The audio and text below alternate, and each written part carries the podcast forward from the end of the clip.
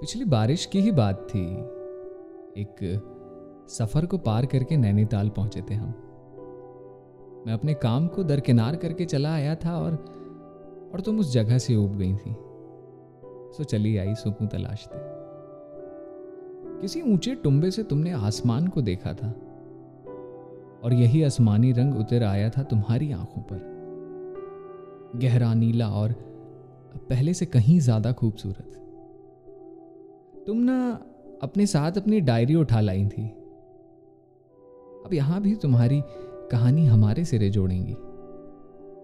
Coffee की महक भी होगी कमरे में और आँखों पर गहरा काजल भी।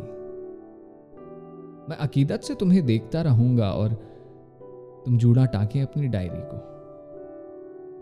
फिर मैं बिखेर दूँगा जुल्फ जब गुस्साई आँखों से मेरे कॉलर को खींचकर करीब ले आओगी अपने। और रुखसारों से रुखसारों का जो मिलन होगा, ठंडे कलेजों में गर्माहट भर जाएगा। चादरों में तेरे जिस्म की वो सौंधी खुशबू लिपटी रहेगी, और जुनू की गर्मी से सुलगते बदन में रवा होगा इश्क। मैं लबों की मोहर भी उकेर दूँगा तेरे माथे पर, जब बाहों में जकड़कर तुम मुझे आहें भरती रहोगी।